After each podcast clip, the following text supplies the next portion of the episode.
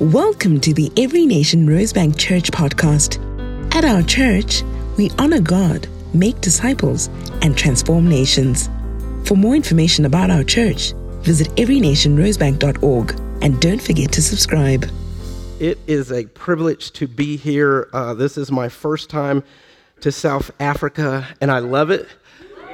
Yes, I love this church. Um, I love the people. My wife and I have fell in love with the people, and we will definitely be back. Definitely be back. Um, the beautiful part is your church is actually doing the work of God, and I was actually following you online during COVID when you were giving out the, uh, the food parcels and ministering out here in the parking lot. And we were just so impressed with what you were doing. So, your work that you're doing here is literally going around the globe. It's going around the globe, and you're inspiring other churches to actually go out and share the love of Christ. So, as uh, it was just said, we are family. We're your cousins uh, in the U.S. I, I love it. It was, um, it was my first time here, but I don't feel like a stranger because I feel like I'm with family. I'm with family, and if you're ever in the U.S. and in Orlando, Florida, please come see us. We would love to have you, love to host you. I forgot to say this this morning, so I'm going to say it now. Uh, for all of the volunteers, for all of the employees, all of the pastors, what an amazing job you have done hosting us. I know your senior pastor is not here. Please let him know we are so appreciative of you. We have been treated so well, and we are so grateful. So thank you for that. Thank you for the love, um, and thank you for being part of the family. So as we get started here tonight, um, I just want to share with you my family. If we could put them up on the screen, my wife and I have been married for 29 years, and we have four young adults uh, and our dog. Uh, to, to the right of me is my wife, Pam, uh, my beautiful wife. To the left of me, let me tell you this we're a military family. Okay, so my son on the left, that's our youngest son, Caleb. Uh, he's in the Navy, but we can, his job is classified, so we can't talk about what he does, but you can kind of guess. Um, our daughter up on the left, that's Jana. She's our second born, and she works in uh, finance for local government. Uh, the next one is our dog Luca, and he thinks he's one of the children. You can see he has this little leather coat on. He's a Yorkie. Uh, the youngest one, uh, the next one on the left is our third born. That's Joshua. He is a uh, Navy pilot. And the very bottom is our son Kyle, and he is a Navy pilot. Um, has anyone seen the movie Top Gun? Have you heard about Top Gun, the new Top Gun that's coming out? Okay. Well, our son Kyle is actually a Top Gun instructor. And so, to be an instructor, you have to be in the top 1% of all naval aviators in the United States. So he is actually in that movie. When you see the, uh, some of the stars flying around, they're in the back seat of his plane for like, he's flying three or four of them. And if you look real close, there's one or two scenes where you can actually see his face. So, since we are family, you can say that you have family in a Top Gun movie, right? We're family. We're family. Thank you. Thank you. So, I'm going to get right into the message. I promise I'm not going to keep you too late. But I have a, a slight confession. Can I be transparent for a minute? So, this is my third service, uh, my second one preaching. And when I came this morning, praise and worship was outstanding. It was amazing. And then we went out, Zach and his wife took us out to dinner, and I'm sitting there thinking, I'm like, I don't know if I have enough energy to do praise and worship again this evening. So, praise and worship was kind of low key this evening, so I'm very appreciative. But you guys have uh, amazing praise and worship teams, amazing bands, and we are so grateful. So, thank you. Thank you. So, tonight I'm going to get right into it. My message is show yourself a man.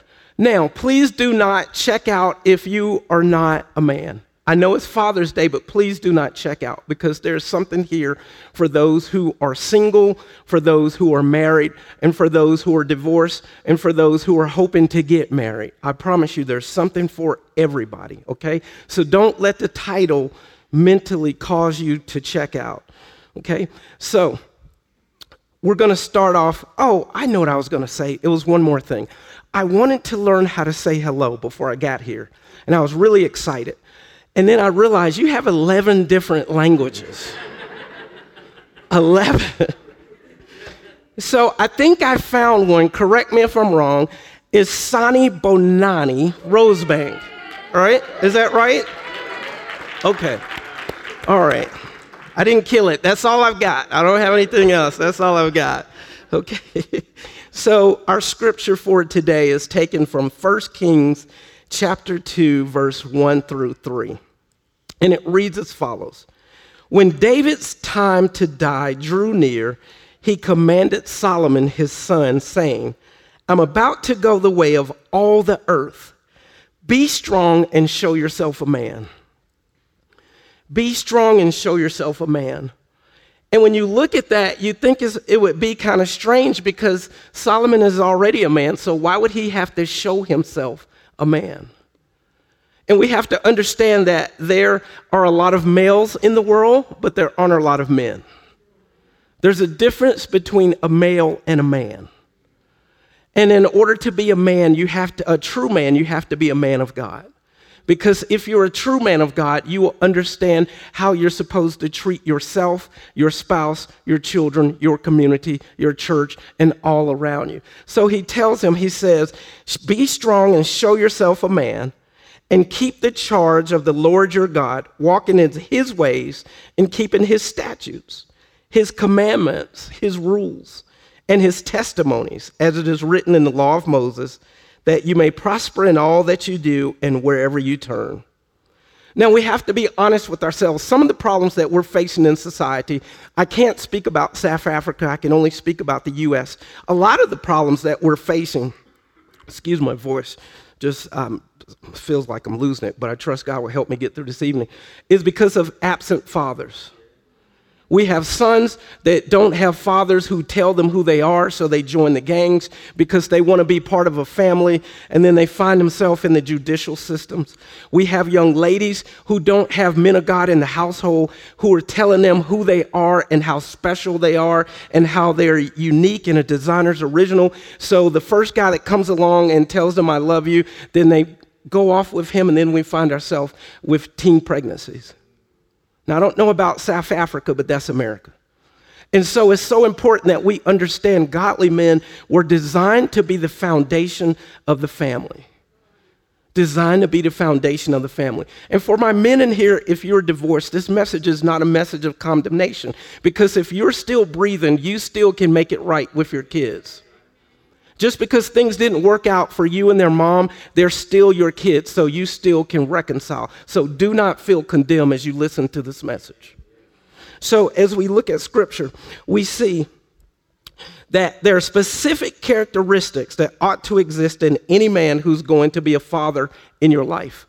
I don't care whether he's 18 or whether he's 80. If he's worthy enough to be a father in your life, there's just some characteristics that he's going to have to have in order to be a father. So, my first point tonight is in order to show yourself a man, you must be a protector. You must be a protector. Now, ladies, if you are single and you want to get married, watch him while you're dating. Is he protective of you? Is he protective or he's out and about and he's all about himself? And a man is supposed to be a protector. Fathers uh, protect, they don't abuse. They don't abuse, they protect. And any man that uses his hands to strike a woman is a man that hates himself. And so you have to find a man that loves God because if he does not know how to love God properly, he will never know how to love you. And so they're protectors. And a good father is that type of person who's going to get on your last nerve because he's going to ask, Where are you going? Who are you going with? When are you coming back? Who's going to be there? And I can relate to that. I really can. I came home from work one day and my daughter was talking to a young man by the mailbox. And I, you know, kind of got a little huffy. Uh, and I talked to my wife and I said, Well, who is that? And, and who are his parents and where does he live? And my wife looked at me with this face and she says, Babe, he's six. I didn't care. I just saw a guy talking to my daughter at the mailbox. She said, He's six. So that protectiveness kicked in early. It kicked in early. So 1 Peter 5 8 tells us, Be alert and sober mind. Your enemy, the devil, prowls around like a roaring lion looking for someone to devour. Your enemy, the devil, prowls around like a roaring lion looking for someone to devour. Now, we had an opportunity. Uh, Zach took us out to, uh, where did we go, Zach? The line. Okay. You guys know where he's talking about. It's where the lions are in the safari park. And we learned some interesting things about lions, and I wasn't aware of a lot of the facts about the lions and how the lion has to protect the tribe because other lions may come in and try to kill off the children. And I was like, wow, how is that so much like the devil, where it says the devil prowls around like a roaring lion looking for someone to devour?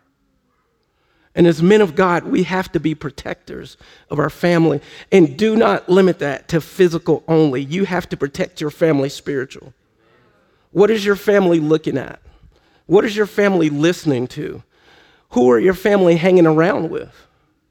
That's protection, both spiritual and physical. And so it's critical that that man is a protector because as men, we will stand before God and we want to be able to say, God, I took care of every person that you gave me. I took care of every person that you gave me. Everyone in your household is your responsibility. And men, let, I want to share this with you. When my pastor told me this, I didn't quite get it. And as a matter of fact, he kicked me out of his house. We were in a marital counseling session because my wife and I were having intense worship. This was about, that's what we call it, intense worship.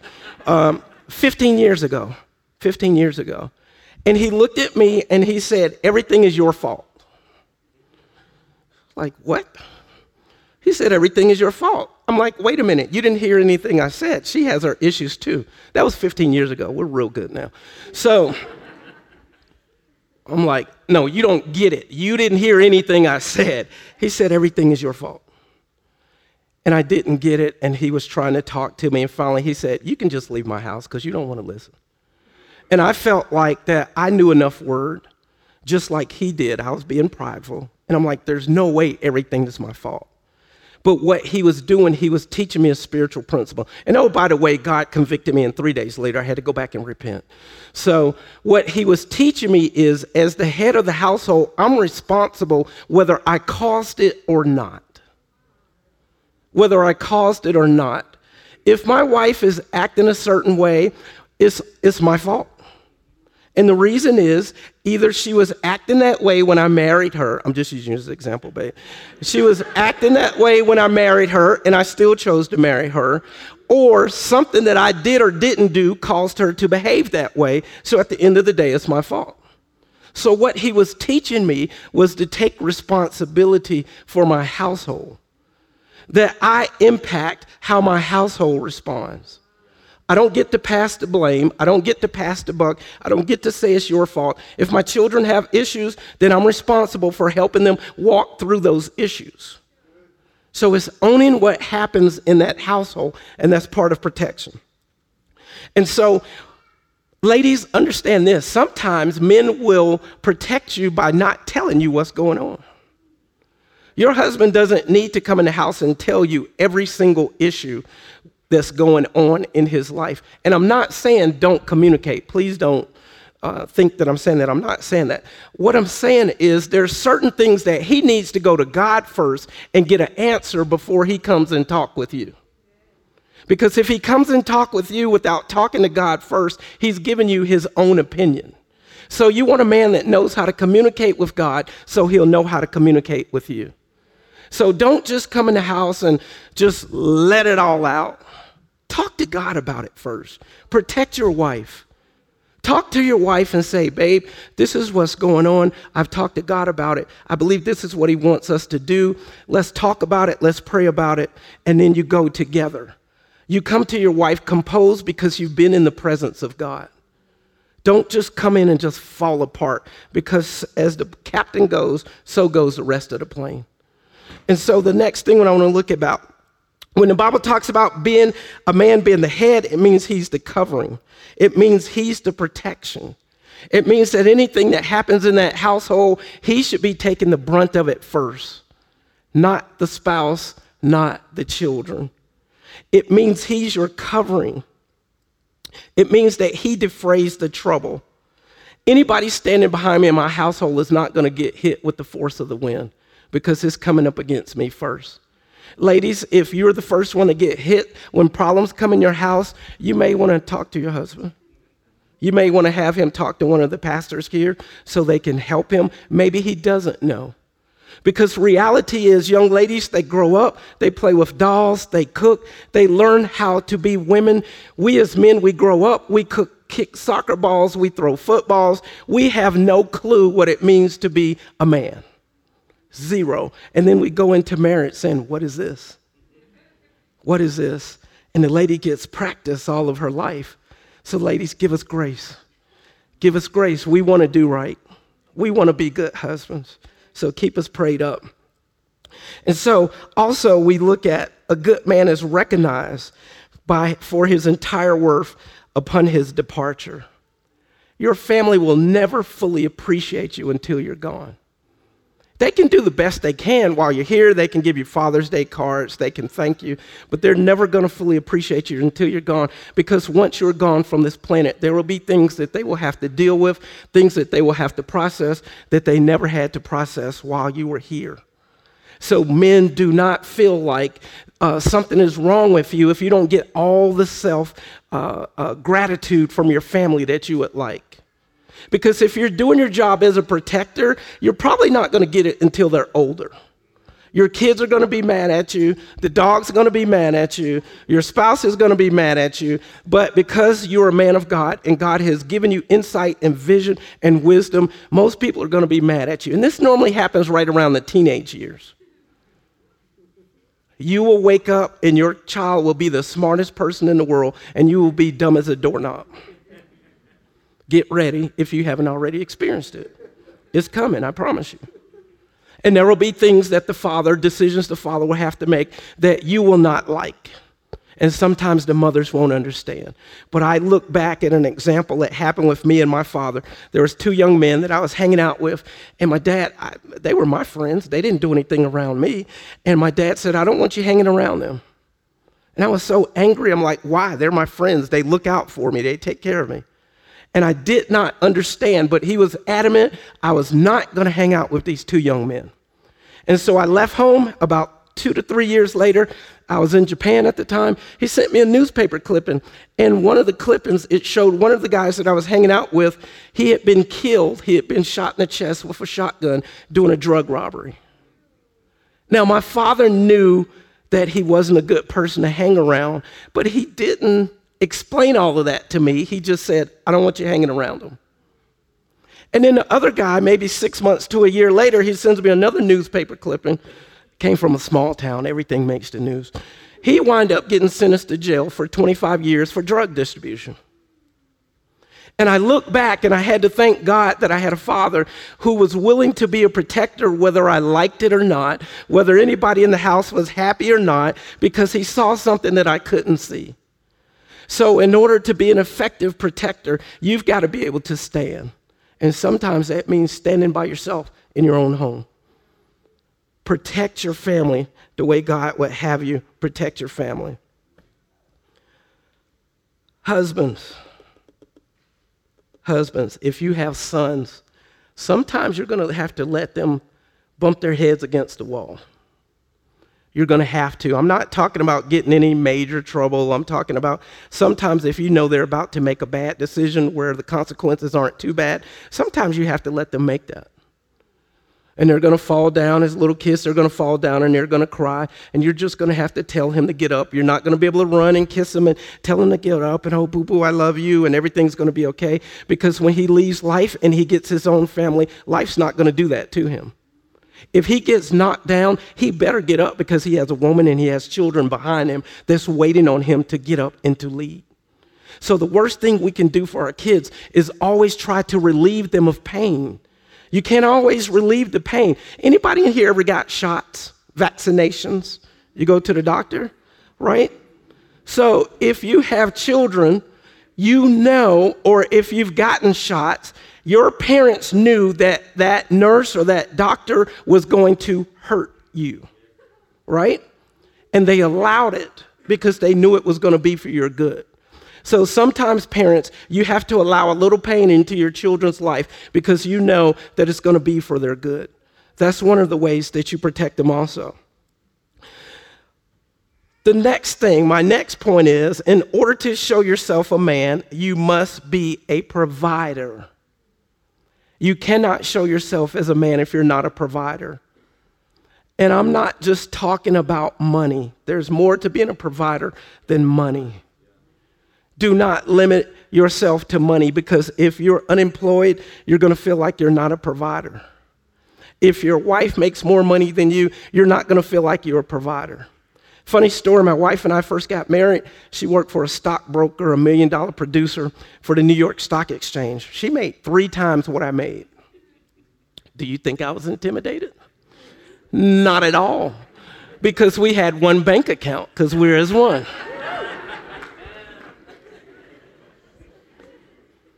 That's what happens when you operate as one. Now, I was working, you know, I was adding my little bit to the account too, but I wasn't intimidated at all because we knew the principle that God had intended for us as a husband and wife operate as one. Operate as one. And men, I don't care what you have to do. If you have to go get a job, what is it, Nando's or whatever the case may be, do something. Do something until you can do better. Don't look down on any job because God will see what you're putting your hands to and He will bless you and He will help you because God knows that you need a job. Because before He brought Eve to Adam, Adam had a job tending the garden, he had a job. So don't feel like, well, I can't get the job that I want. Get a job until you can work up to the job that you want. Help your family out. So that's just provision, but a father also provides. What else does he provide? He provides friendship to his children, he provides wisdom, he provides counsel, camaraderie, perspective, insight. He has a given spirit. A man should be able to add to your life, he should not take away from your life. For the single ladies, if he's taken away from your life, send him on his life's destiny. He's not the one. He should be adding to your life, not taking away. And ladies, if you're married and your husband's taken away, you're married, you're stuck with them, pray about it and fast and believe God to change his heart. Keep serving God. You can't get rid of him. You, you made a covenant with him and with God. But you trust God that he's going to get connected to the men here at Rosebank. You trust that he's going to get disciple. You trust that he's going to learn how to become a man of God. And this is so important, especially for the single ladies, because everybody wants to be loved. But you don't have to sacrifice who you are to be loved. You want a man of God to love you because he will love you properly. Here's another thing, ladies. If he has a stingy spirit, do not date him. do not. You are not going to change him. You are not. If he's stingy at 20, he's going to be stingy at 70. Okay? So these are red flags, ladies, that I want you to look for. If he's stingy, send him on his way. Send him on his way. If a man is stingy, that lets you know he doesn't know who his source is. Because in a man's heart, when he's really stingy, he really feels like he's his own source and he's really afraid that he has to hold on to everything or he's going to lose it. But a true man of God knows that he doesn't own anything anyway, it's all God's. And he knows the source. And this is why you never put your trust in your job because your job is just an instrument that God uses to bless you, but God is the source and He reserves the right to change the source on any given day, change the instrument any given day. So don't put your faith in your job, put your faith in your God. So important, so, so important. And ladies, I'm not talking about, let me go, let me be real careful with this. I'm not talking about you wanting more than Standard Bank, okay? I'm just talking about a man that has your best interests at heart because there are some people out there that want the world. I don't know if they say it here, um, but we have this term we call gold diggers. Are you familiar with that? Yeah, don't be a gold digger, right? Don't, don't abuse that good man who's giving to you. Don't do that because there are men that have been taken advantage of and it causes them to shut up and they, they clam up and they just refuse to give because they've been burned so many times. Okay? It should be in a man's DNA to be a provider. When God created man, he created him in his own image.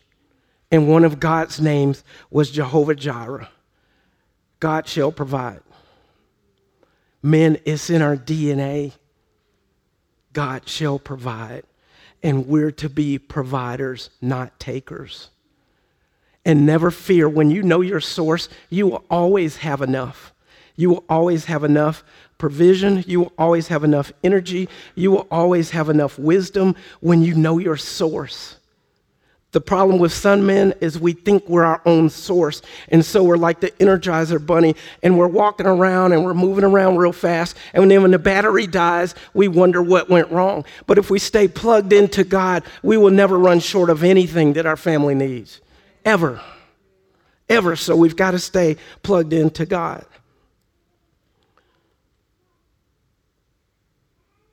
Fathers, if you have sons, teach your men how to be uh, your young men how to be providers.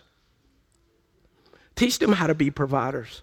If your son comes to you and say, "Daddy, I love this young lady and I want to get married to her," you should say, "Great son." The first thing you should ask her, "Is she a Christian?" And then the second question should be, "Where are you going to live?"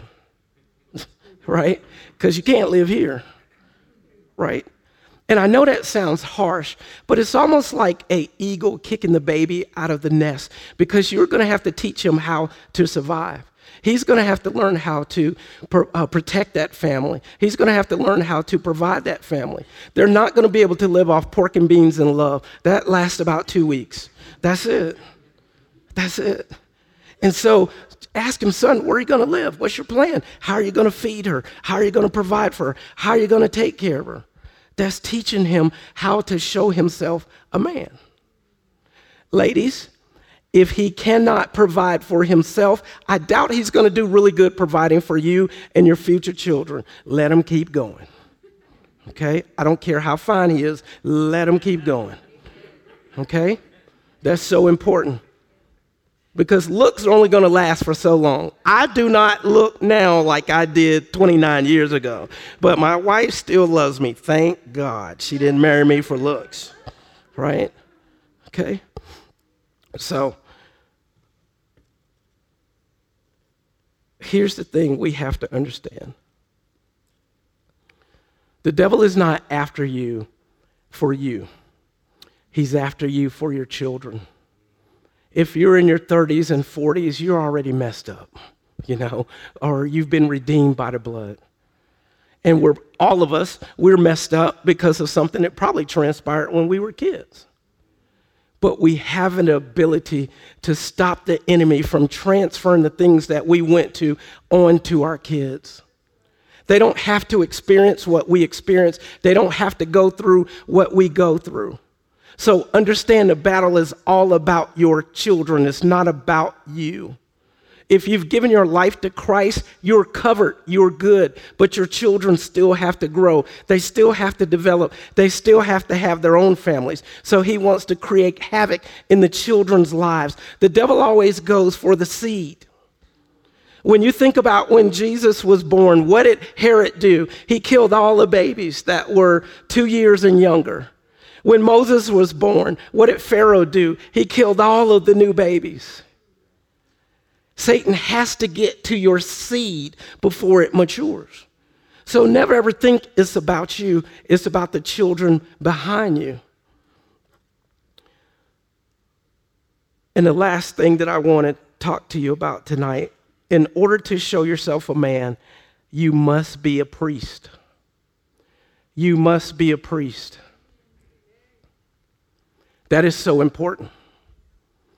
It is not Rosebank's job to pastor your children.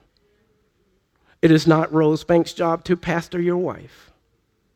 That's your responsibility. You are the priest of your household. You are the one who needs to teach them how to read their Bible. And if you don't know, start reading it yourself, and then you share with them what you just read. So, for all of the fathers out there who want to do this and don't know how to do it, I guide fathers to Proverbs, the book of Proverbs. There's 31 chapters. It's real easy, real simple, one for each day of the month. Read that with your family. Sit down and talk to them about it. And if you don't understand it, pray and ask God to reveal it to you, and He will. But you are the priest of your household. You're responsible for teaching your children how to pray, not the church. When they come to church, that's just in addition to what you've already given them during the week. If this building shut down today, could you still minister to your family? That's the question. And sometimes we as fathers have just given up that responsibility to the church. The ter- church will teach them to pray, the church will teach them uh, how to read the Bible. No, as a father, that's your responsibility. Your responsibility. Nobody's going to be able to pray for your wife like you. Nobody's going to be able to pray for your children like you. Because reality is, you're in the house with them all the time. You see things, you know things, you hear things that if you come down front for prayer, that's great, but they don't have all that information. So you should be the first line of prayer for your children.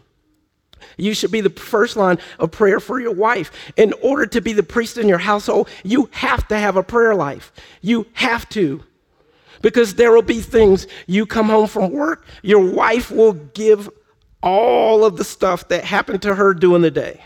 And then you will go into the next room, and the kids will give you all of the stuff that happened to them that day. And then you'll get on the phone, and your mom or your elders will call you, and they will give you all of the stuff that happened to you that day. And if you don't know how to give all of that stuff to God in prayer, you're going to collapse. You are going to lose it. And this is why most men go to the store for a pack of cigarettes and never ever come back because they're carrying too much stuff that they weren't meant to carry because they are men who don't know how to cast all their cares upon God. Your job is to be there so they can cast their cares upon you, and your job is to walk with them and talk with them and teach them how to cast all their cares on God. You're the priest. This is one of the reasons why when Noah landed the ark, the first thing he did, he didn't build a house, he built the altar. He worshiped.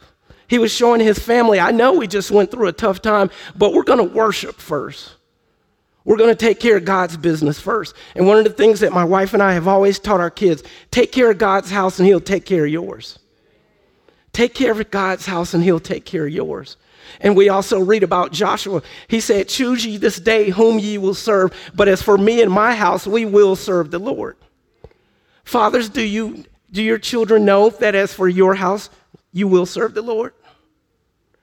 Or do you send them to church with mom? Do they know? They need to. They need to because it is so important. You cannot be a priest if you don't have a prayer life. And ladies, don't get this confused. Men and women pray different.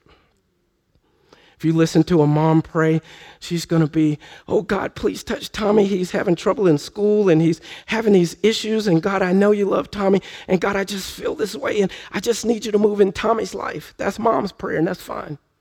But here's how dads pray um, God, I need 15,000 Rand by Friday. And I know you can do it. Amen. Neither one is right, neither one is wrong. Neither one is right, neither one is wrong. Because God, primarily for a woman, she's emotional, and for a man, he's logical. But let me say this when you pray, you need to take God's word back to him. You need to take his word back to him. God says, Put me in remembrance of my word. That is not because God is old and he's senile and he has forgotten his word. The reason he tells you to put him in remembrance of his word is because he wants you to remember. He wants you to be encouraged. He's the one that said, My word will not return unto me void. He did not say, Your emotions won't return unto him void. He said, My word will not return unto me void. So when you're praying, it's important to know God's word. God, you said that you would take care of us. God, you said that you would provide. God, you said that you would make a way.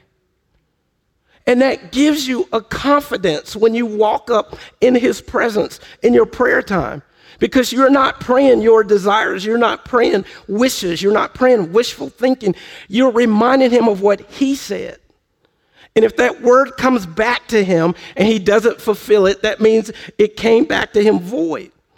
And then that simply means that God is a liar and he can't be trusted. And we know that God is not a man, so he cannot lie. When we look at Daniel, the angel came to Daniel and he said, We were delayed. He said, We came for your words. And you've got to understand sometimes when you take God's word to Him, the angels coming with your answer. There's spiritual warfare happening in the heavens. And sometimes your, your answer may be delayed just a little bit, but God's on the way because He's coming for His own words.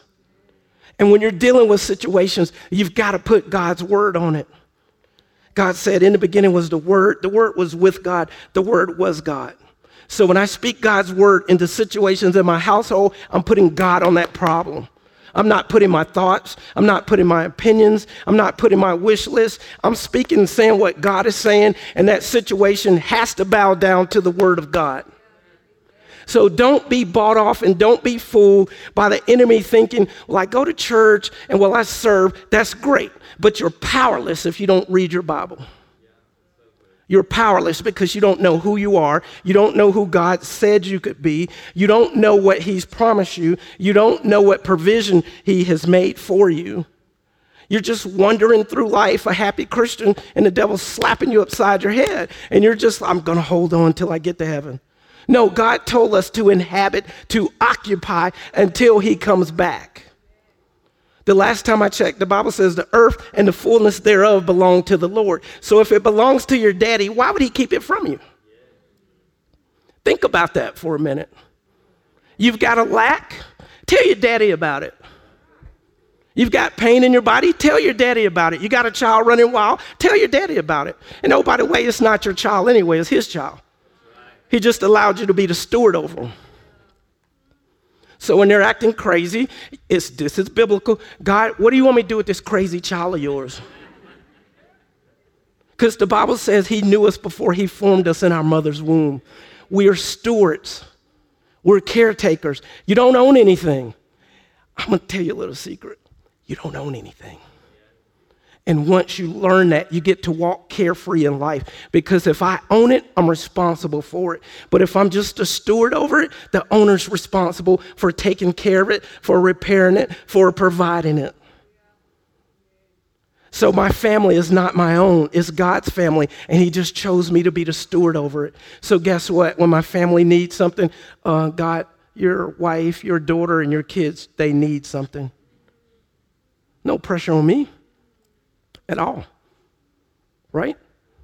And the word says that God neither slumbers nor sleeps, so there's no need for both of us being awake at night. I'm not going to be up. God is already up. Right? What am I worried about? He already knows. So that word is so important. It is so, so important. Men, if you're not with your families, reconcile with your kids. It's not too late. It's not. Moms, if you find yourself without a husband, God placed you in a spiritual family at Rosebank. And one of the things that I've learned here that really warms my heart, the kids, we were uh, dealing with the kids at the Havens and, and where's the other place we went? Trinidor. Okay, you heard them, right? I'm not doing too well with the local language. Please forgive me. And there's this thing called aunties and uncles, right? And I love it because I grew up with 11 uncles. And it's amazing.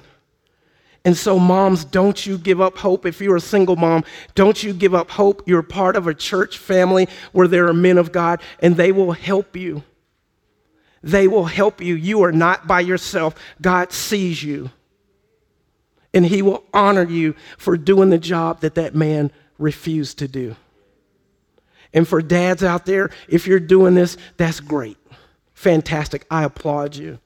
And if you're here and you're not doing it, now is your opportunity when you leave out of here tonight to start doing this. It's an opportunity for you to show yourself a man. For the single ladies, you know what to look for. If he can't provide these three traits, he's not the one. For single men, this is what you aspire to be before you decide to marry one of God's daughters. Because he will hold you accountable for how you treat her. Don't take that lightly. God said if a man mistreats his wife, God said he will shut up heaven and not hear your prayer, which basically means you are on your own, all by yourself. So you've got to be a priest. And the last thing I want to say is this I have never, ever, ever prayed for my children as their pastor. I go to the higher calling and I pray for them as their father. It's so important that you're able to pray, man. Because when you are going through things, your wife needs to be right there beside you when you're talking to God. And she needs to know that you're hearing from God because there may be something that God tells you to do that she may be afraid of doing. But it's kind of hard for her to buck against that if she was right beside you when you were both talking to daddy about it. A woman does not, a good woman does not have a hard time following a good man, but no woman wants to follow a donkey. I can't use the word I want to use, so you just think about it. So you have an opportunity when you leave here tonight you can show yourself strong as a man. You can be a provider, you can be a protector, and you can be a priest. And I trust that whatever you've learned here this evening, you will take it and you will share it with others, share it with the next generation so that God's image can be reflected throughout the world as He builds Christian families. Thank you.